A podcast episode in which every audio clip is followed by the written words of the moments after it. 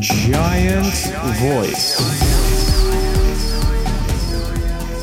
The official podcast of the United States Navy's largest overseas installation, Commander Fleet Activities, Yokosuka. All the information you need to succeed as a forward deployed sailor in Japan. Each week, we tackle one topic and speak to experts who can answer some of your most frequently asked questions. This is the Giant Voice Podcast. So, hey, everybody, and uh, welcome to our uh, inaugural episode. So, uh, my name is Dave Fluellen. Uh, I work for Commander Fleet Activities Yokosuka Public Affairs Office. And our goal with this podcast is kind of to get out some command information in a bit of a different way and something that's a little more conversational and maybe a little more accessible. And kind of what we want to do is, at least for now, is to each episode bring in, you know, some kind of expert or subject matter expert about some issues that you know we know people are talking about on the waterfront or on social media, and kind of try and you know cut through some of the the rumors and um, get like the actual information. So you know we hope that this is going to be enjoyable for everyone. We're going to have a bunch of different guests on in the coming months, different hosts cycling through, and um, in that spirit, our first guest today is going to be Commander, Navy Region Japan, Rear Admiral Carl Lahti. And what he's going to talk about is the SOFA agreement, the Status of Forces agreement. That document that's negotiated between the United States and Japan that allows us all to be here visa free and dictates a lot of what we can and can't do here in Japan. There's a lot of rumors about what that document is, what it covers, what it doesn't cover, he's going to answer those questions. So it should hopefully be a, a, pretty enlightening conversation. And so, yeah, without further ado, here he is, Rear Admiral Carl Lahti. All right, sir. The first thing I'd like to ask you is how long have you been here in Japan and what do you think of Japan so far? So I've been in Japan since um, June of 2021, and it is phenomenal. Great. It's a great experience, and I love living here. Where did you come from before this? I was in Washington D.C. I was the commandant of Naval District Washington. Okay, what was your what was your last uh, like sea duty where you were deploying a whole bunch? What was the last command at sea? So the last command I had at sea would have been uh, USS Memphis. Okay, uh, the commanding officer uh, had to be relieved in uh, kind of quickly, and so I got an opportunity to take command and then uh, take it on deployment command. Awesome. And that was uh, that was the 2011 timeframe. Great, that sounds fantastic. I'm glad you're loving Japan so far. What uh, what types of things do you like about Japan? What's been your favorite thing so far? Um, I think my favorite thing is the food. Yeah, absolutely, absolutely. Uh, yeah, ramen, know, I, sushi. Well, I love fish. Oh yeah, and so all things fish are phenomenal for me. And it's just it's you know sushi, sashimi, uh, fish prepared anyway, and you can get all kinds of it uh, very effectively and easily. Do we think that's a submariner thing? You're kind of part fish now. I, I, don't think it's necessarily that, because um, most of the fish we had in the submarine were the, the, the pre-made, uh, you know, fish squares. that's right. All right, cool. So let's get right into it, sir. Again, I'm really happy to have you here. Um, I think uh, from what I know about SOFA, I, I, think there's some confusion about out there about what it even is and what it entails, and um, and kind of what it covers and what it doesn't cover. So the first thing I'd kind of like to ask you is is can you give everybody kind of a brief overview of SOFA, what it is, what it covers, what it doesn't. Yeah, absolutely. Thank you. So, um, the United States has a, a, treaty of mutual security and cooperation with Japan, which we signed in uh, in January of 1960, and. Uh, under Article 5 of that treaty, you know, we're, we've agreed to come to the defense of Japan if Japan's attacked. And so uh, at the same day we signed that treaty, we signed uh, something called the Status of Forces Agreement with Japan that talked about um, how our forces would have access to Japan.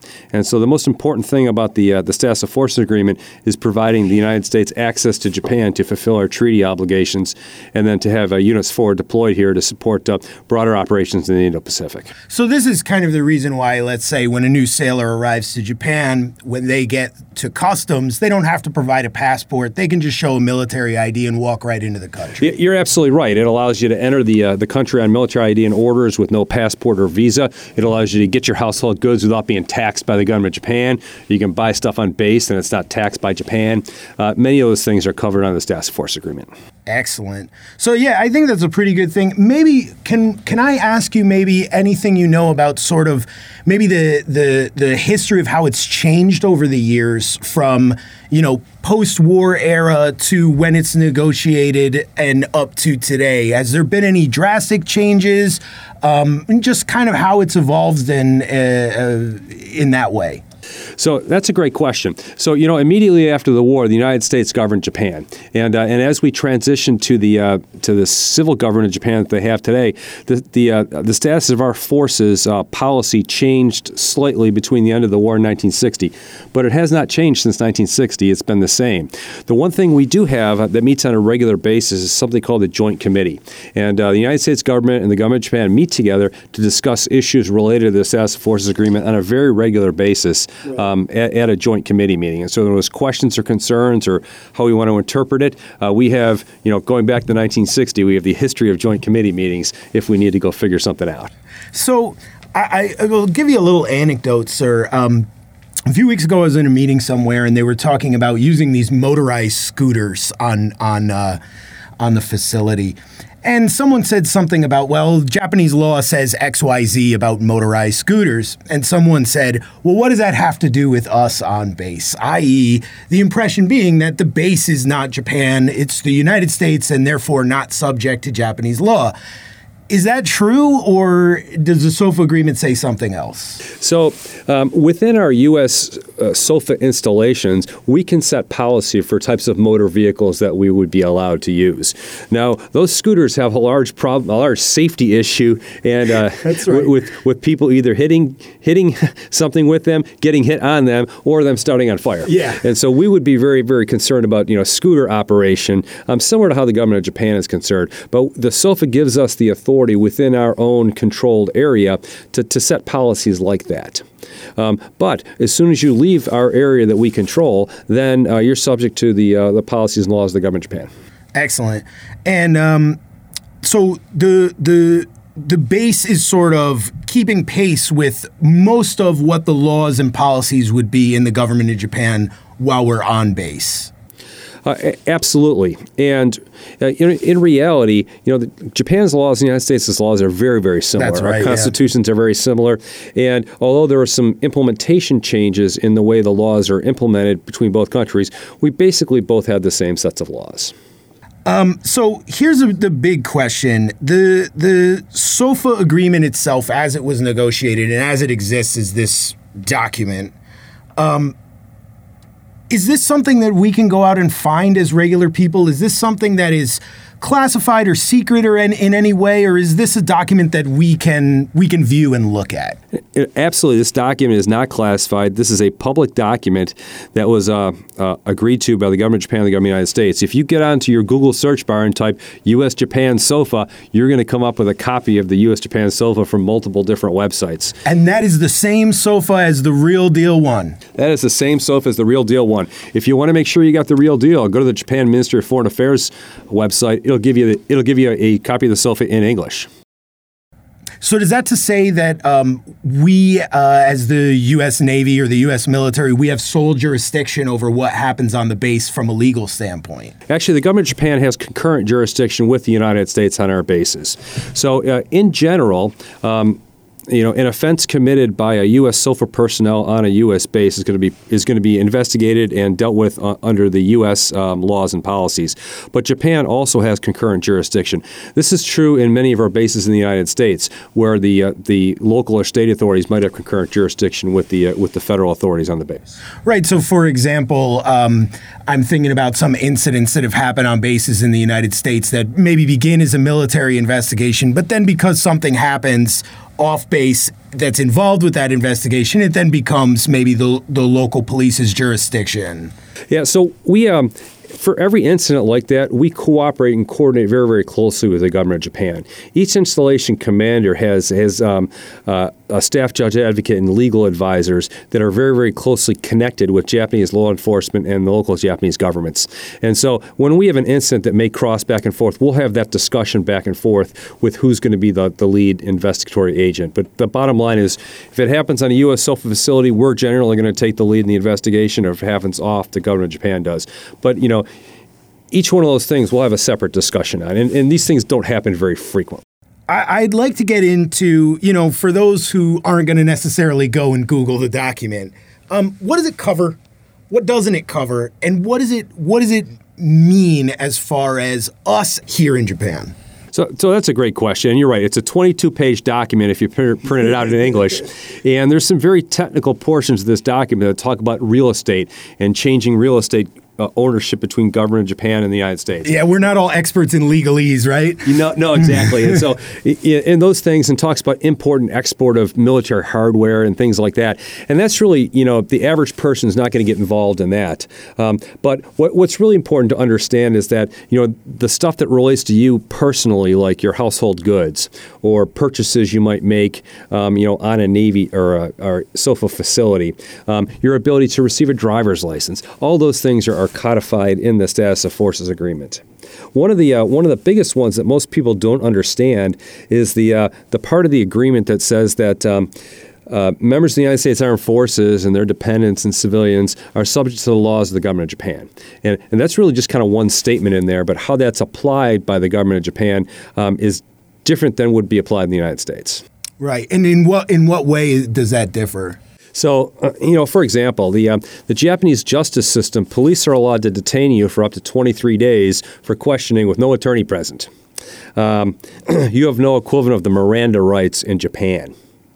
You have a right to remain silent, but it can be used against you in court later on.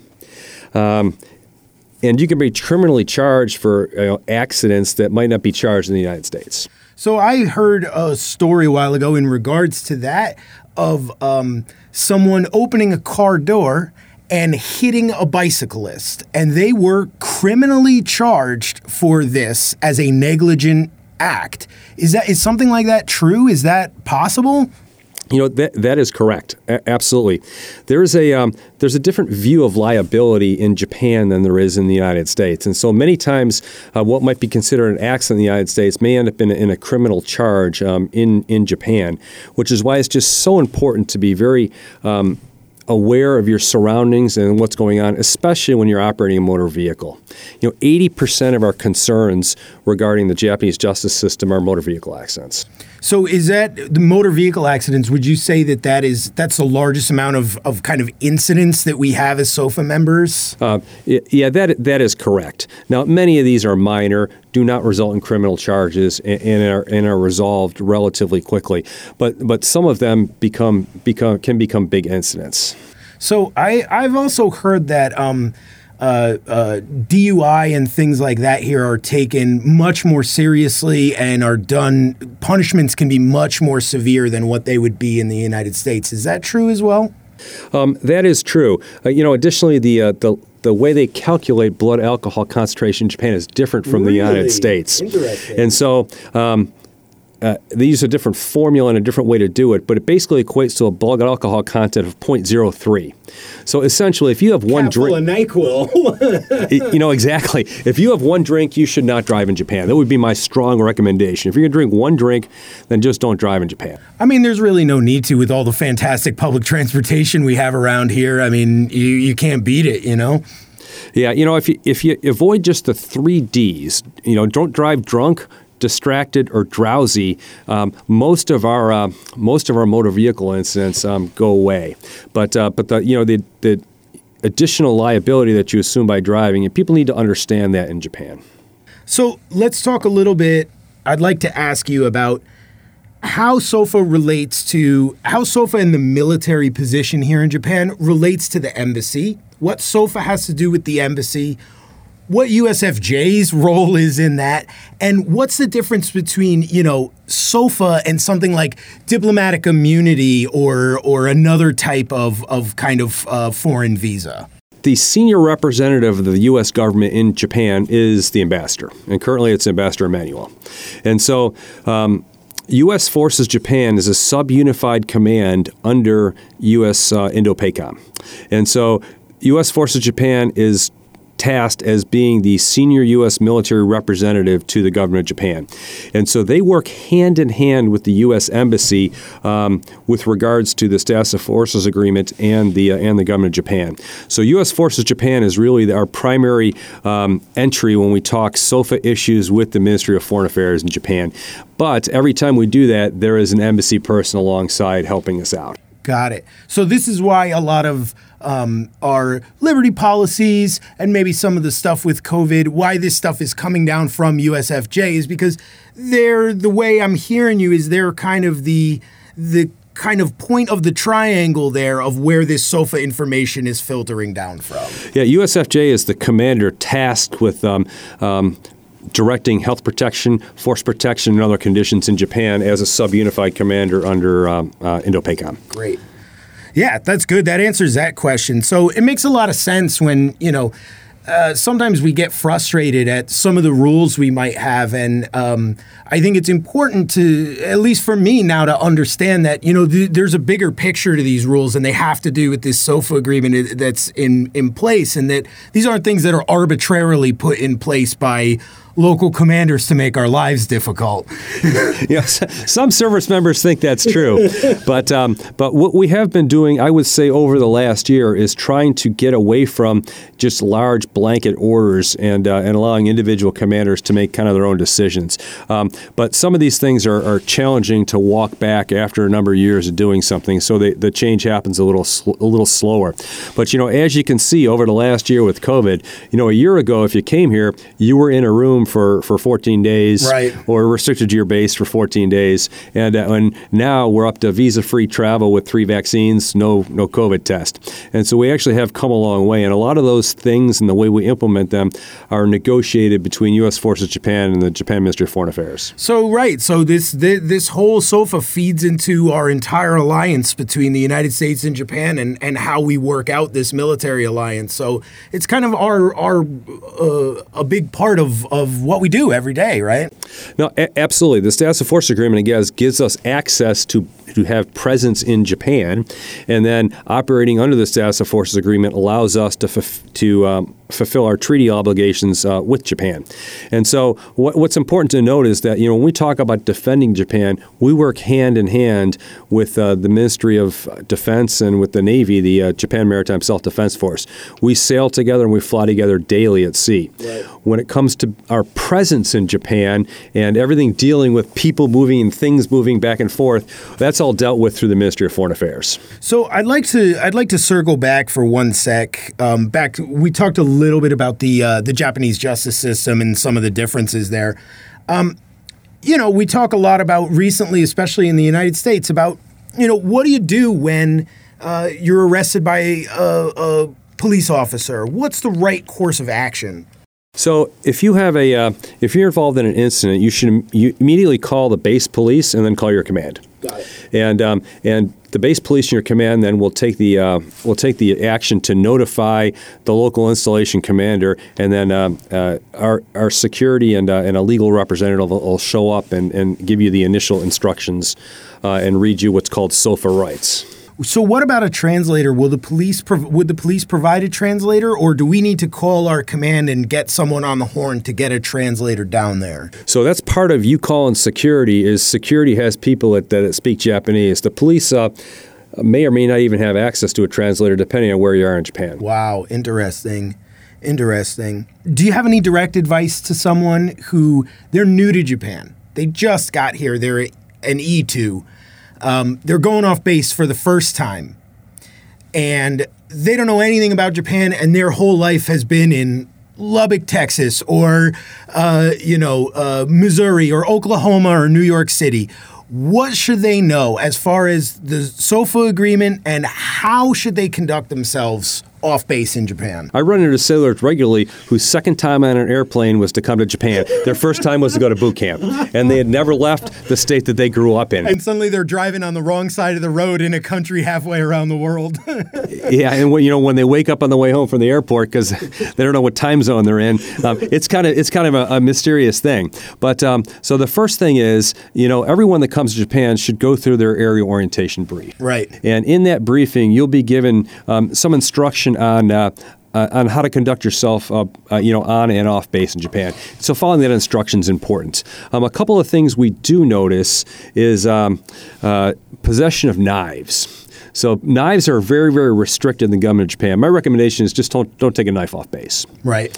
Um, and then the other thing is uh, possession of illegal drugs. So it seems to be that whenever a service member has drugs, they get they get picked up by the Japan police. I have no idea how they figure that out, but uh, but uh, having illegal drugs is uh, is a very much of a significant crime in Japan. And It's treated more severely than it is in the United States, to include cannabis. I know, yeah, I, that I didn't know that that cannabis uh, uh, penalties here can be similar to what what the penalties would be for very hard drugs in the United States. Yeah, cannabis is treated like heroin. Wow, uh, it, it's in, in, Japan. It's treated very, very, um, uh, very, very severely, and so you can't possess, you know, cannabis or any CBD oil products or anything else off base. So you know, no cannabis materials, no illegal drugs and, and no knives are the first two things. So if you're not, as long as you're not carrying anything that's illegal, that's a big step into, right. into, into not getting in trouble. The, um, the, the, the second thing is um, uh, Japan. Um, is very sensitive to assaults on other people. Right. And so it's very important not to get into fights uh, with anyone either on or off base, or, or, to assault anyone. And if you're concerned or you have a question or you're not sure what's going on, just reach back to your command or reach back to the, the base where you came from uh, and, and, ask the question. Sir, I read on my Navy Vet Facebook page um, some stuff about SOFA.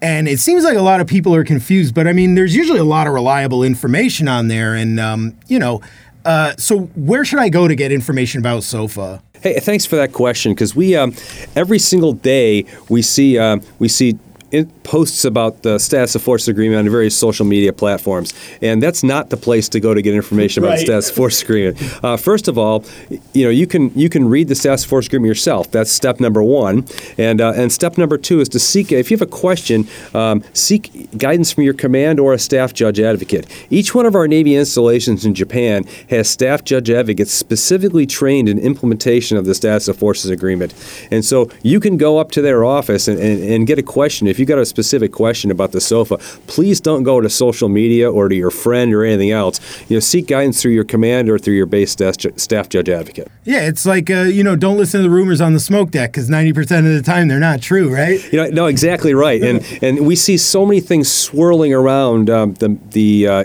information sphere on the status of forces agreement when we just need you to go to the people who are the experts in this, who deal with this on a, on a daily basis, that can give you the right advice.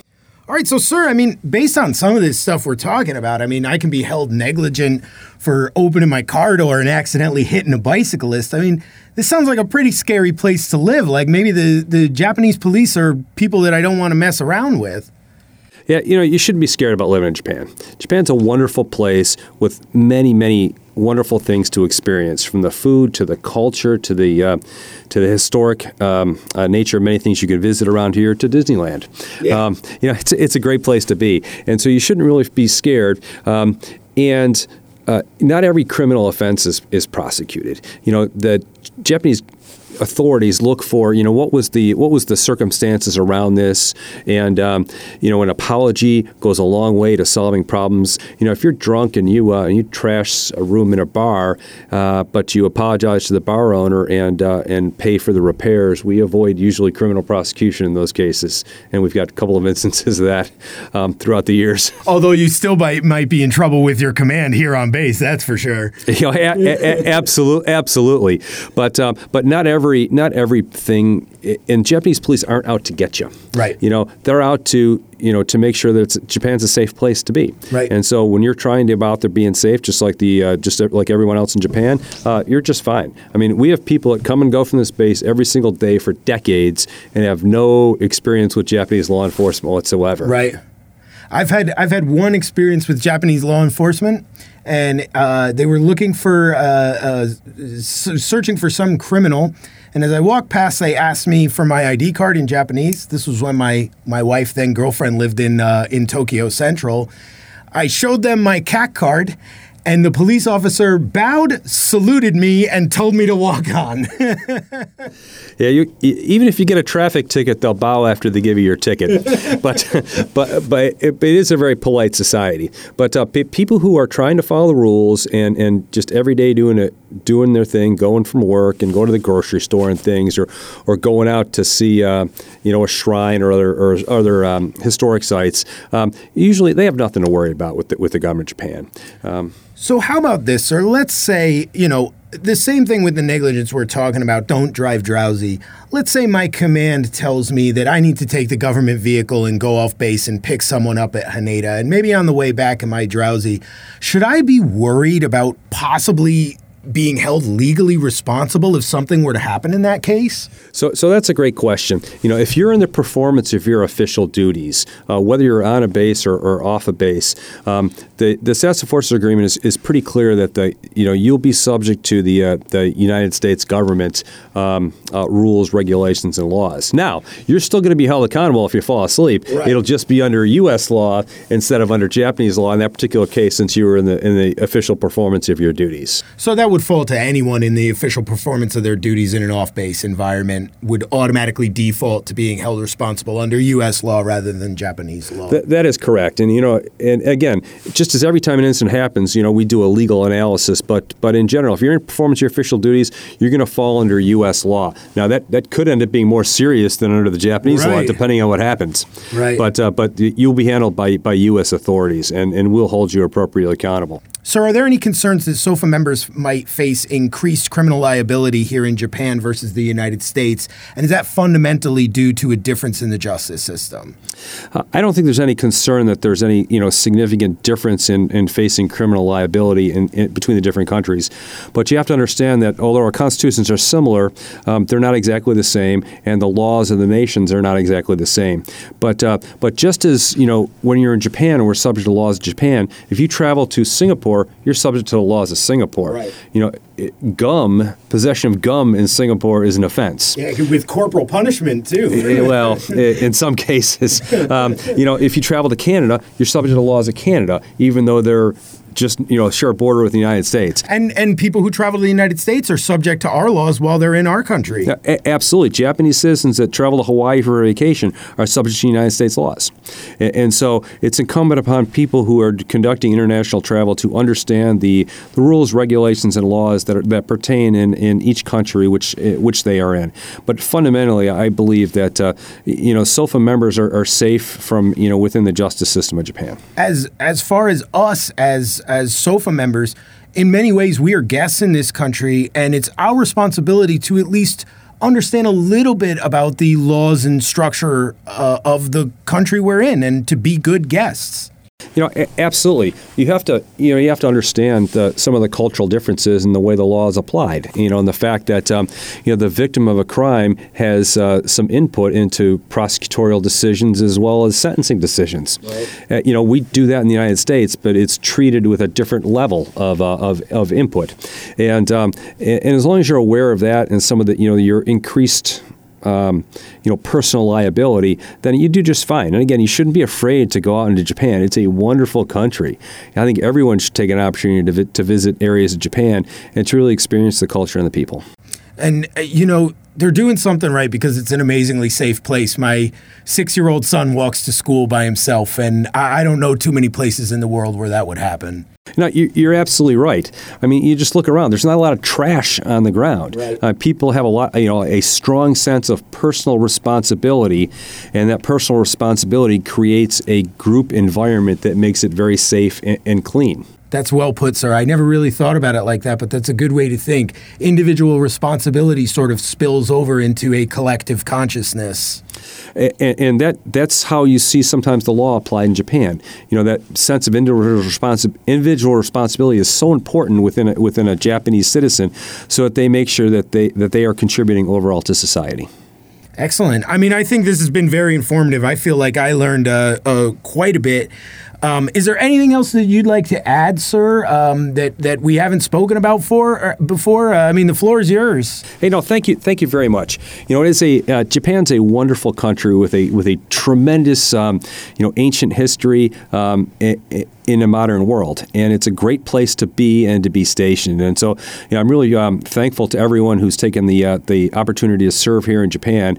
Would ask them to, you know, be aware of the Status of Forces Agreement and the things that apply to them, but uh, but also take some opportunity to experience the country and to learn more about Japan and about our closest ally in the Western Pacific. Great, sir. Hey, thank you so much. And I'm not sure if you know, but this is actually our inaugural episode, sir, and you are our very first guest. So uh, I think that's that's uh, that's pretty cool. So thank you very much for being here. We really, really appreciate it. Thank you. Thank you, sir. The Giant Voice Podcast is a production of Commander Fleet Activities Yokosuka Public Affairs Office. The views expressed in this podcast do not necessarily reflect the policy of the Department of the Navy or Department of Defense. Thanks for listening.